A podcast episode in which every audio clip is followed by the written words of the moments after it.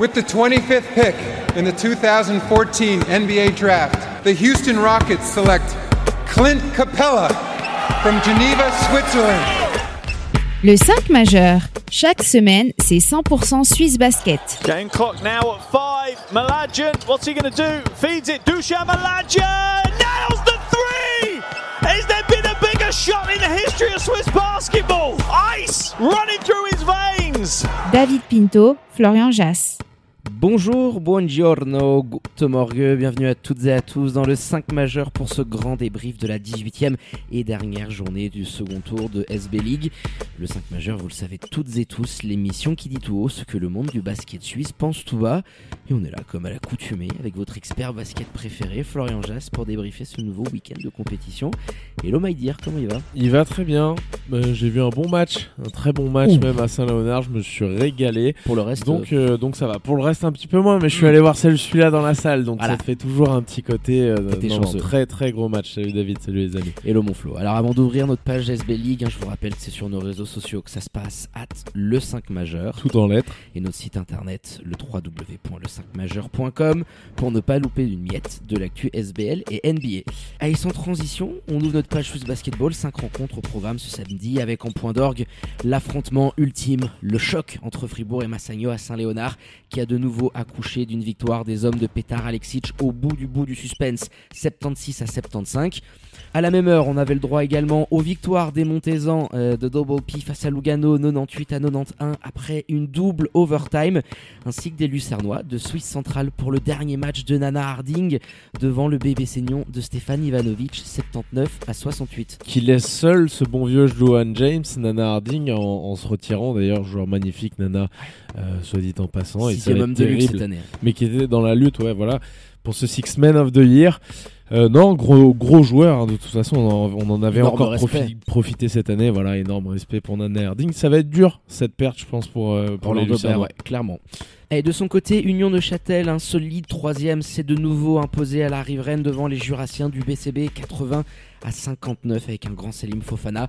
Et pour finir, moment de gênance, on va l'appeler comme ça, du côté du pommier, avec la déculottée infligée par les Lions de Genève aux pauvres Ballois de Star Wings 72 à 31. Et moment aussi de- d'histoire, un petit peu, parce que c'est la troisième plus petite marque enregistrée euh, dans l'histoire de la SBL, quand même, 31 points. Plus petit total. pas beaucoup, C'est hein. fou, hein. incroyable. La spirale très très négative. Je sais que eux. Centrale, avant qu'ils redescendent, avait fait une fois 27 points.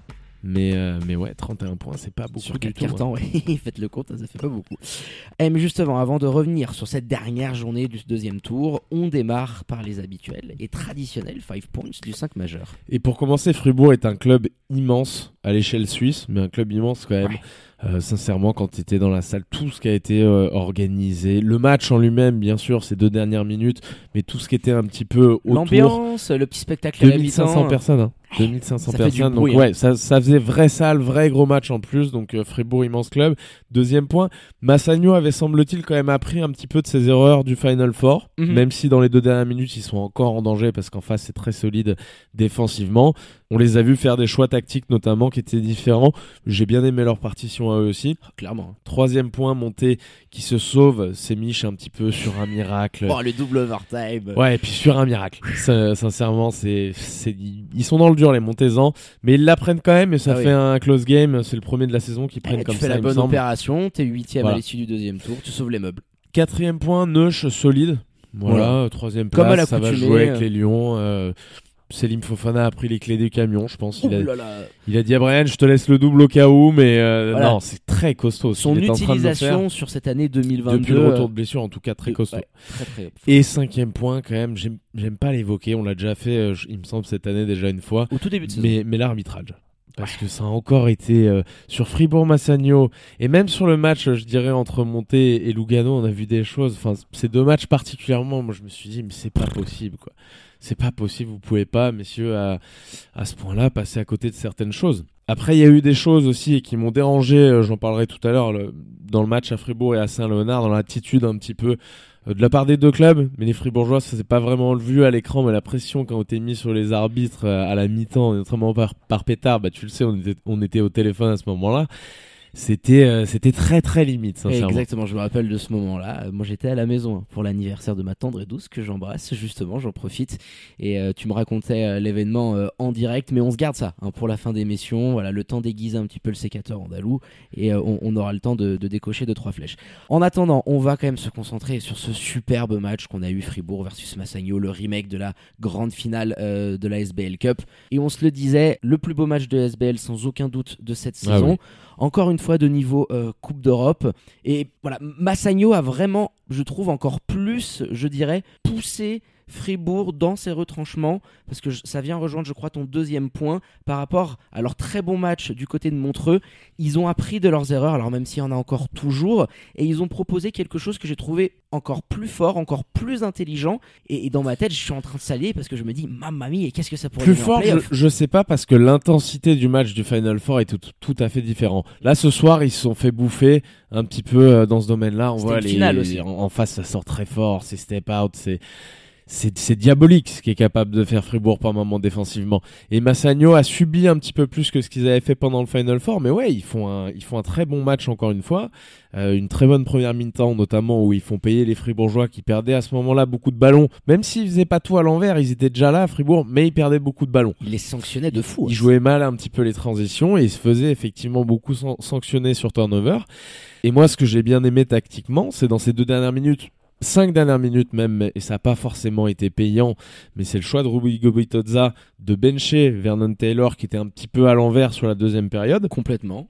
Et tu vas le bencher, tu essayes aussi quelque chose pendant le match, tout au long du match et sur la fin également, parce que Vernon, il revient, il me semble, il reste une minute euh, 15, hein, quelque Une chose 30 comme ça, pas plus de mémoire. c'est tu mets beaucoup à Alexander Martino quand en face il y a davantage Jordan. Tu te dis euh, sûrement bon bah le mec de toute façon il tire leur, euh, leur énergie de ce joueur-là, Fribourg Olympique en défense et ça se voit sur les match-up. Je vais lui filer Martino. Peut-être qu'il va nous prendre 2-3 ballons, mais au moins je peux me permettre de faire souffler Viti, de faire tourner un petit peu. Oui, il y a une confiance aussi euh, dans, dans le jeune euh, meneur euh, tessinois. Alors, critiqué un petit peu sur certaines performances en début de saison, mais quand tu voyais Vernon Tyler qui était incandescent en première période. Ah, confiance limitée, hein, il lui file moins, moins de 10 minutes. oui, il me mais semble. bien sûr. mais il est là pour faire des minutes. Voilà, il est là dans ces moments importants de la rencontre. Donc c'est que même s'il y a la force des choses et la méforme de Vernon Taylor qui fait que, bon bah voilà, Robbie Gobitoza, tu l'as bien résumé, il a tenté quelque chose, il a proposé euh, d'autres options. Et ce qui dénote le plus de leur performance, c'est cette première mi-temps, tu l'évoquais, où j'ai pas le souvenir, honnêtement, depuis très longtemps, de voir une équipe en Suisse. Allez, bouffer, c'est peut-être un peu trop, mais ouais, je vais le dire. Bouffer Fribourg Olympique parce qu'il y a plus 10. Et encore, tu tournes à plus 10 parce que davantage Jordan, il t'envoie un, un shoot de son propre terrain au buzzer beater et ça te ramène un petit peu. Mais ce qu'a proposé a dans ce cette dunk première aussi mi-temps, euh, sur Roberto Kovac qui nous met.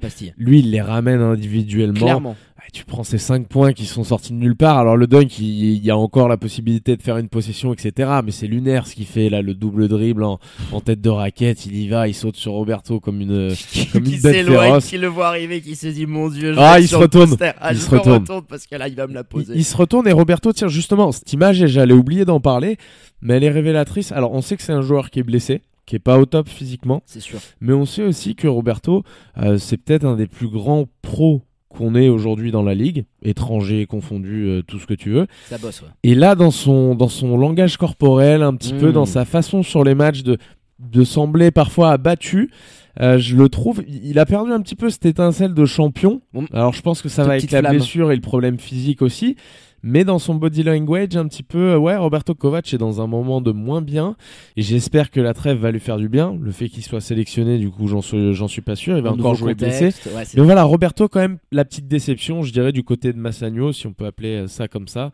Rose Nikolic n'a pas été là offensivement, il a été limité un petit peu par des Ah, fautes. les fautes très stupides. Mais il nous fait une autre prestation quand même. Voilà, Roberto est lui dans un mallette qui a rien à voir. Ouais, dans le dur en ce moment euh, pour l'international suisse. Mais ce qui peut être aussi frustrant, tu vois, aujourd'hui pour les Tessinois, c'est de voir à quel point tes frères Mladjan ont fait euh, leur meilleur match, je veux dire, en duo cette saison.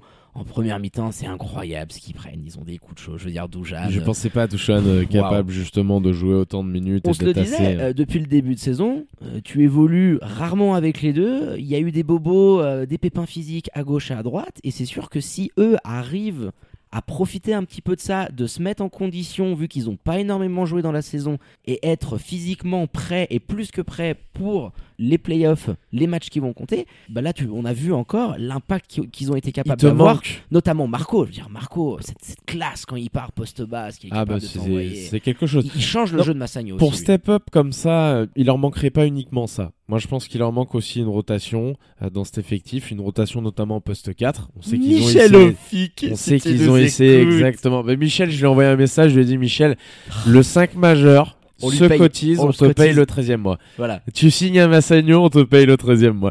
Non, mais ce serait, ce serait formidable. Euh, bon, c'est pas ses plans, mais ne serait-ce qu'un Wester Molteni, tu vois, leur aurait Ah fait ouais. énormément de bien juste dans cette À rotation-là. noter que, alors c'est un petit peu anecdotique, mais ça amènera une rotation. Daniel Angelkovic, on l'oublie, euh, mais il commence à reprendre l'entraînement. Donc dans les prochaines semaines, il pourra t'amener une rotation. Alors c'est pas celle du niveau des joueurs que tu viens de mentionner, mais il y aura quand même tout C'est surtout une, rotation qui est plus axée, qui est 3, moins axée voilà, sur, l'intérieur du jeu.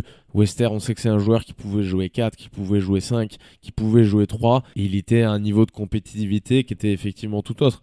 Donc il leur manquera peut-être un petit peu ça, à Massagno, et après il leur manquera aussi, il faut, il faut le dire, en face, tu as une équipe qui tout le long déjà a fait un bon match, même si cette première mi-temps, on l'a dit, il y a 2-3 problèmes. Mais défensivement, quand ils, quand ils mettent le verrou et qu'ils se disent, ils envoient tous les chiens dans l'arène là, et puis c'est terrible. Ces deux dernières minutes que passe Massagno sur le, sur le terrain, mais c'est world class. Ce qu'ils font défensivement, les mecs en face, l'intensité qu'ils sont capables, qui est amenée bien sûr parce qu'en face, tu as une équipe rotation limitée et que toi, tu peux jouer sur de la physicalité. Ils ont encore été une fois très physiques hier soir dans ce choc face à Massagno. Et personnellement, j'ai pas le souvenir d'une équipe comme ça en Suisse qui puisse. Si, il y avait peut-être un Lugano à l'époque de la grosse rivalité avec Oui. Fribourg, justement, mais qui puisse mettre une telle physicalité, je suis pas sûr. C'est hallucinant ce qu'ils sont capables de faire dans des moments comme ça. Ouais, ils ont été ultra impressionnants. Euh, Ça leur a permis de changer la dynamique et le momentum du match, qui était clairement à la faveur de Massagno, qui était brillant dans son style, notamment en première période. Et à la sortie du vestiaire, euh, Pétard, euh, tu me le disais, il a dû gueuler comme pas possible, mettre une, une soufflante dans les branches de tout le monde. Boris, il était présent, davantage Jordan, qui était vraiment un petit peu le, le- le leader qui te permettait d'avoir cette interception. c'est de lui qui cette tire transition. toute cette énergie. Tout. En première mi-temps, c'est ces lui qui te maintient. Et en sortie euh, de vestiaire, donc au début du troisième quart-temps, c'est lui qui relance la machine parce que tu es quand même à une dizaine de points d'écart. Et très rapidement, tu viens dans un match qui va être serré. Massagno trouve des réponses, mais tu sentais que la dynamique et l'énergie du match avaient changé et que Fribourg avait été capable de d'hausser d'un ton ce qu'ils étaient capables de pondre jusque-là. Ouais, Arnaud Couture aussi que t'as pas mentionné, même s'il a pas été dans un soir offensif euh, fou. Bon, il nous met ce premier. Je crois que le premier panier c'est ce alley-oop, ce fameux alley-oop avec euh, Robitzin encore une fois. Sur Marco au tout début, il Il- il me semble. une catastrophe. Ouais, Marcos déplace un tout petit peu, mais je veux dire, il va pas du tout le jouer, il passe quand même à côté, c'est dingue. Et de toute façon, ça a été de A à Z euh, cet arbitrage assez catastrophique. Mais euh, Arnaud Couture, ouais, qui a fait un match, je trouve, très intéressant. D'ailleurs, c'est le joueur qui a été le plus utilisé. C'est marrant aussi de voir un petit peu les choix que peut faire Petar Alexic, qui sont. Alors oui, il a de la densité. Mais sur un match avec un même match-up, un même adversaire en face, il est capable de te mettre parfois Arnaud pour répondre à des besoins, parfois un petit peu plus de Kwame Mitchell qui a un peu moins joué. Ou Milos Jankovic, il prend moins de 20 minutes, mais qui est Exactement. ultra efficace au scoring. Non, non, mais Et, et il a une, une densité d'effectifs qui fait qu'il peut les faire. Mais c'est fort aussi de se dire qu'un coach comme ça est capable de tout le temps euh, s'adapter en fonction des besoins du moment aussi et de ce- que l'équipe en face est, est en train de te réussir pour proposer une défense adaptée. Ah, de toute façon, on, on le sait, on n'est pas Oui, surpris, on connaît le pépère. Après, c'est Mais voilà. c'est ça qui est fort, parce que l'équilibre dans une équipe, on sait qu'il peut être très fragile, et, euh, cette grande capacité, cette force de Fribourg et de Pétard surtout, euh, à euh, changer les pièces du puzzle, comme j'aime souvent l'évoquer, euh, et à pouvoir intervertir un joueur, un autre, en fonction des besoins, de ce que tu veux cibler chez l'adversaire, c'est très très très costaud. Yurko, qui était pas dans un énorme match en termes d'adresse, bah, sur, sur la fin de rencontre, c'est toujours lui, euh, l'energizer, vraiment. Il a récupéré, je trouve, l'influence qu'il avait dans le jeu au moment où il était parti, où c'était lui le capitaine. Parce que maintenant, le capitaine de l'équipe, c'est Boris. Offensivement, je, je suis pas d'accord, mais il faut aussi dire bien sûr que le joueur est encore blessé, hein, c'est qu'il a eu ses Oui. problèmes de dos, machin. Mais oui, défensivement, on est en train de revoir un petit peu ce, ce gars qui peut aller un peu à droite, à gauche, tu vois. Ah, mais l'influence qu'il a dans les big games, rappelle-toi en Final communiquer aussi, communiquer beaucoup. Et ouais, Nathan fait, fait un gros match dans ce sens-là parce qu'il est là sur la fin. Il y en a un, Boris aussi. Lui, c'est le plus constant. Franchement, a- c'est le Suisse qui fait le Ah oui. meilleur match sur toute la longueur. Il était appliqué de la première à la dernière minute le capitano avec beaucoup d'efficacité. Je trouve qu'il arrive à chercher trouver des choses qu'on ne voit pas tout le temps Voilà, faire. hein, il des commence ISO, à euh, avoir sur le début de match avec des petits mid-range là, des, exactement des zones où tu sais que tu vas le trouver et que normalement il y aura une petite réussite. Ouais, Boris, c'est intéressant et, et qui retour en sélection. Bah, c'est ce que Voilà. j'allais dire et qui est mérité clairement par rapport à la saison qu'il est en Je suis content parce qu'il avait Ouais. plus ou moins émis l'hypothèse de pas trop y retourner ou je sais plus ce que c'était euh, ce qu'on nous avait confié du côté de Swiss Basket. Il avait été blessé euh, par les derniers rassemblements. Donc euh, ouais, moi je, je suis content de le voir revenir en sélection, content aussi de le voir prendre des responsabilités dans une équipe où tu as autour bah, quatre étrangers et un roster composé de Suisses qui font tous partie euh, pratiquement de l'équipe nationale. Donc euh, oui, c'est bien. C'est très bien de le voir faire ça et c'est de plus en plus souvent sur ce début 2022. Donc affaire à suivre, Boris Bala. Il Ouais. fait partie des joueurs sous contrat encore, il me semble, pour l'année prochaine de toute façon. Donc Oui, il fait partie des meubles, il a installé. Non, mais c'est vrai qu'il incarne vraiment ce, ce rôle de capitaine. Et quand tu as lui et Nathan, qui était euh, l'ancien capitano de l'équipe, t'as as deux mecs qui viennent t'amener une énergie, qui ramènent tout le monde, qui haranguent le public. Et, ça fait que bah, aujourd'hui, cette équipe-là, tu, le disais, elle domine le championnat par rapport à cette expérience, par rapport à, toute cette culture de la gagne qui fait que dans les moments importants, tu es capable de mettre tous les ingrédients. Et tu le vois dans la façon dont la soirée est un petit peu dessinée quand tu vas sur place, où il y a une, une atmosphère. Bien sûr, il y a 2500 personnes et il y en a quoi, 1000 de plus que d'habitude. Mais c'est sur ce match-là qu'elles viennent. Et t'avais une atmosphère, tu sais, il y a la fanfare à la mi-temps, euh, il y a des sympatoche. petits. Voilà, il y a Pétard qui fait des interviews d'avant-match pour, euh, pour Radio Fribourg, qui va faire une interview à la mi-temps une nouvelle fois. Tu vois, ça fait un petit peu professionnel l'environnement. Et euh, les fans aussi, les fans, je, je suis sûr que c'est un élément et un facteur qui, dans les deux dernières minutes, quand parfois tu as eu des calls où tu te disais, bon d'accord. Ouais, mais la euh, pression sur- que tu mets sur les arbitres. sur- ouais, la pression que tu mets sur les arbitres est folle avec ce public et c'est une force pour, euh, pour Fribourg. Et, et c'est bien en ce sens-là d'ailleurs que je disais qu'à l'échelle nationale, c'est un club immense, Fribourg Olympique. clairement, et qui, avec cette victoire, bah, consolide encore plus cette première place au classement. hein, sauf catastrophe, là, ils sont euh, tranquillous, euh, voie de gauche Ça régulateur. pouvait être intéressant la tour. victoire de Massagno parce Ouais, que tu relancer. avais euh, le. Je crois qu'en Suisse on utilise le tiebreaker euh, individuel, Mm. hein, enfin la, la différence particulière. Donc ça pouvait être intéressant, mais ils la prennent encore une fois d'un point. Ouais, Voilà. C'est ça, ils sont toujours aussi forts. Donc, euh, victoire 76 à 75 des joueurs de Petar Alexic. Allez, on bascule quand même pour euh, terminer et être complet sur cette journée, sur euh, la rencontre qui nous a le plus captivé. Comment ne pas l'évoquer avec cette double prolongation. Alors, même si le niveau était tout autre, hein, je veux dire. Ouais, elle m'a pas plus captivé que Non, j'étais non, mais en par train de me rapport à la le double salopard. prolongation, Bien je sûr, par bien rapport sûr. à la double prolongation, parce que c'est quand même quelque chose d'assez unique. En plus, avec les jeux des blessures, bah, on peut voir des feuilles de stats où tu as des joueurs à 50 minutes. Jack Horry paye 50 minutes. Le mec n'est pas sorti. Ils l'ont pas lâché. Ah, ils l'ont pas lâché. Le mec, il a dû bien dormir. C'était une must-win absolue pour Montet euh, afin de redorer le blason, de sauver les meubles. En plus, avec les formes que connaissent en ce moment Star Wings, si t'arrivais à battre Lugano, tu pouvais euh, grimper à cette huitième place, dernier spot qualifiable. C'est chose faite et ça vient un petit peu euh, cacher euh, la misère d'une certaine manière. Tu vois, tu mets la poussière un petit peu sous le tapis, t'es huitième et tu Je, profites je aussi suis de même pas beaucoup sûr. hein. Alors évidemment que dans le cœur des fans, euh, ils vont se dire, bah celle-ci on la prend. En plus dans un close game, alors qu'on était réputé quand même pour les perdre, celle-ci le dans les matchs que tu gagnes de l'année, la hein. Ouais. C'est le premier que tu prends de la saison, tout à fait.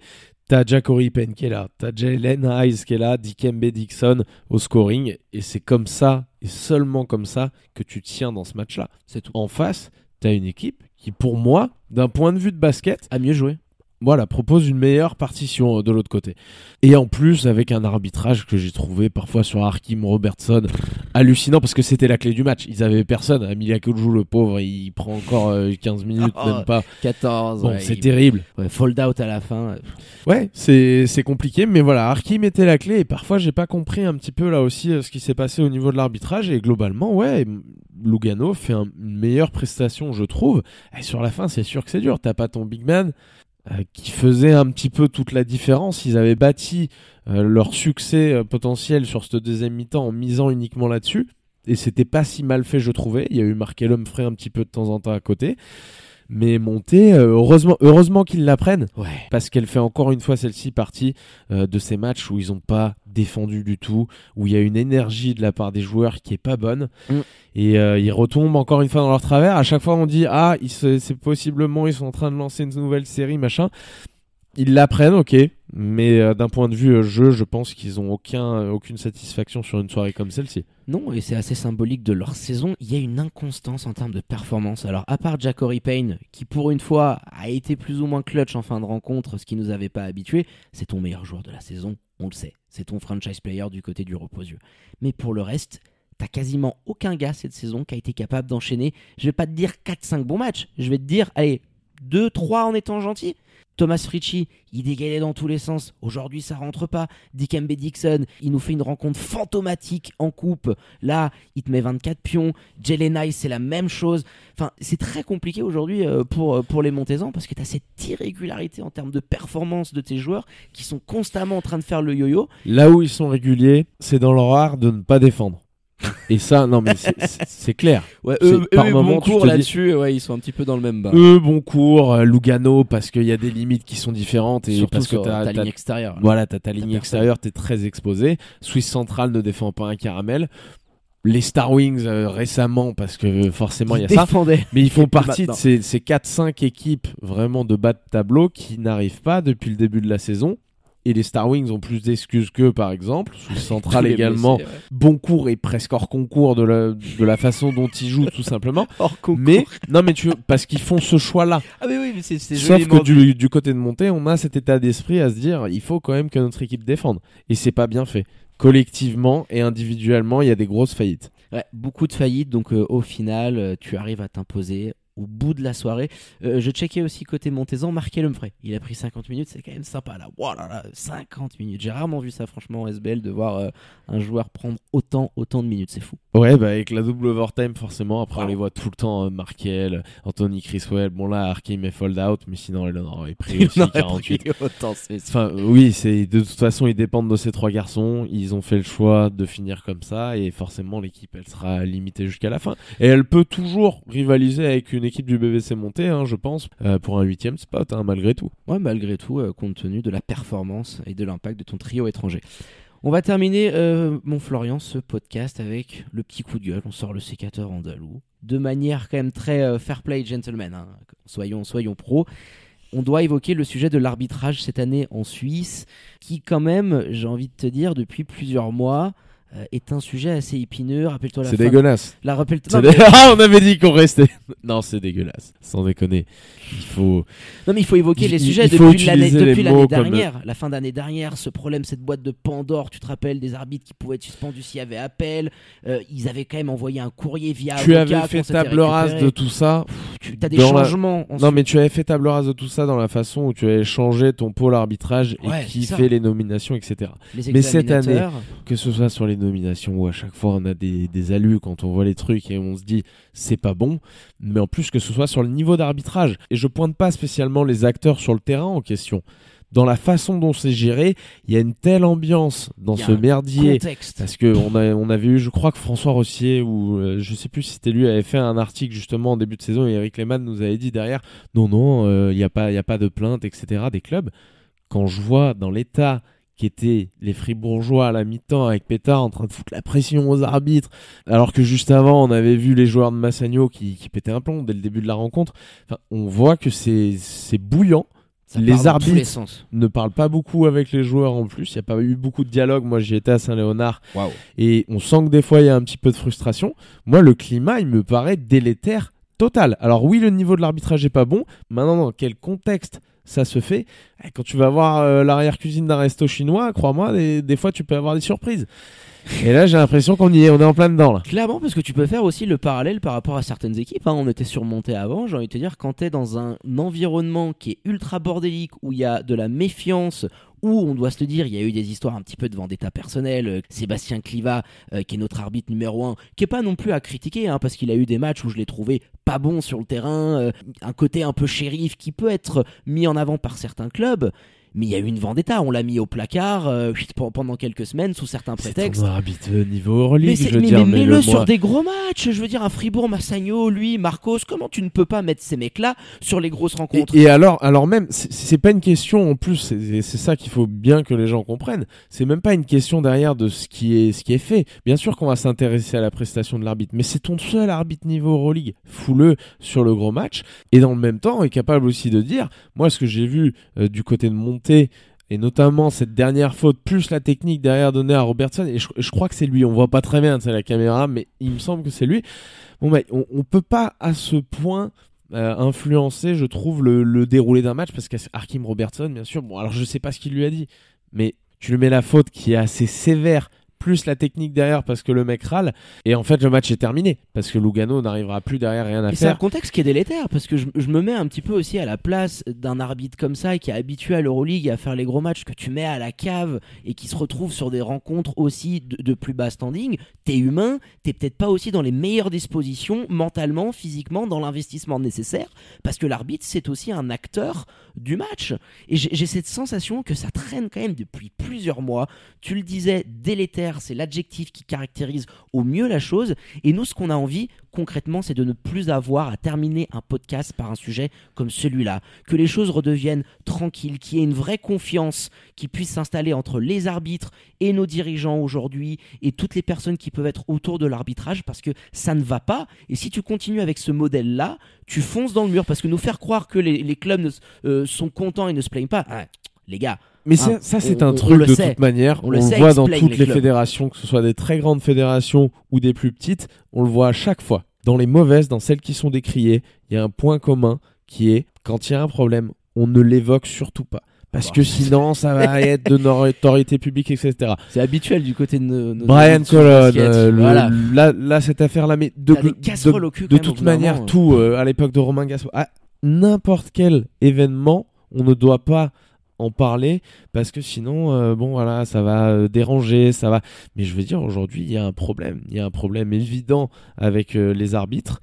Ils comprennent pas certains des, des retours qu'on a eu, bah, les évaluations, même ceux qui sont bien évalués, ne des fois se disent putain, mais Je comprends pas. Je, comprends pas. Je comprends pas. Enfin voilà, il y a vraiment un contexte qui est très compliqué et ça se voit sur les terrains et malheureusement jusque dans nos meilleurs matchs. Et on peut penser que ça a avantagé euh, Massagno, d'autres que c'est Fribourg. C'est même pas ça le cœur du pas débat. du tout la question. Je hein. pense qu'effectivement, comme l'adage dit, ça s'équilibre un petit peu sur la saison. Je suis assez d'accord avec ça quand je vois ce qu'on voit chaque année. Maintenant, tu dois être un petit peu plus euh, rigoureux et, et uniforme sur ce que tu vois euh, sur tous les terrains de SB League. Et encore, encore une fois, pour ça, il faut une bonne communication. Tu l'as assez bien résumé, mon Flo. Ce sera le mot de la fin sur euh, cette question de l'arbitrage. On l'évoque rarement, mais on se devait de le faire. Allez, sur ce, on a été complet sur cette 18e hein, et euh, dernière journée euh, du deuxième tour de SBL et point classement, hein, forcément, qui s'impose. Et après sa victoire du week-end, un Fribourg Olympique consolide sa première place avec désormais trois victoires d'avance sur Massagno deuxième. Neuchâtel, avec ses 12 victoires pour 6 défaites, complète le podium devant les Lions de Genève et les Lucernois de Suisse centrale. Très belle opération hein, puisqu'il chip la cinquième place aux Nyonnais, désormais sixième au jeu des confrontations directes. Boncourt glisse au septième rang devant les Montezans de Double P, on l'a dit, hein, qui font la belle opération et qui occupent le dernier spot playoffable. Conséquence directe, Star Wings continue sa dégringolade et occupe désormais l'avant-dernière place devant les Tessinois de Lugano notre lanterne rouge préférée avec 4 maigres victoires au compteur. Et pour être complet, le point agenda Florian avec la trêve internationale qui se profile. Save the date pour ce jeudi 24 février du côté de la Halle Saint-Léonard. La Nati qui va affronter l'Irlande et rebelote hein, le dimanche, toujours du côté de Fribourg pour le dernier match de cette fenêtre face à l'Autriche et qui vaudra très cher hein, pour la course aux qualifications. Bien évidemment, dispositif spécial du 5 majeur pour vous faire vivre ces deux rencontres comme si vous y étiez à travers nos réseaux sociaux. Et d'ailleurs, n'hésitez pas à remplir la halle de Saint-Léonard pour foutre un gros bouxon et soutenir notre équipe nationale pour ces deux matchs décisifs. Et pour cela, rendez-vous sur le site internet de Swiss Basketball et sur Ticket Corner. On termine en beauté les remerciements habituels à votre expert basket préféré, Florian Jass, pour la préparation de cette émission. Ouais, on ira brailler un petit peu du, du côté de Saint-Léonard. Les J'espère qu'il y aura quelques fans irlandais parce que c'est un peuple qui m'intéresse à voir comme ça en déplacement. Ouh, ça peut finir en pub à la fin, ça peut être marrant. Exactement. Exactement. Allez, à tout bientôt, mon pin. Ciao, les amis. Ciao mon Flo. Allez, quant à moi, il me reste plus qu'à vous dire de prendre soin de vous. hein. Faites pas trop les fofolles et les foufous. Sortez couverts et bien évidemment connectez à nos réseaux sociaux, à notre site internet pour ne rien louper de l'actu Swiss Basket et NBA. Très bonne journée à toutes et à tous. Je vous embrasse et vous dis à très bientôt pour un nouvel opus du 5 majeur. Ciao ciao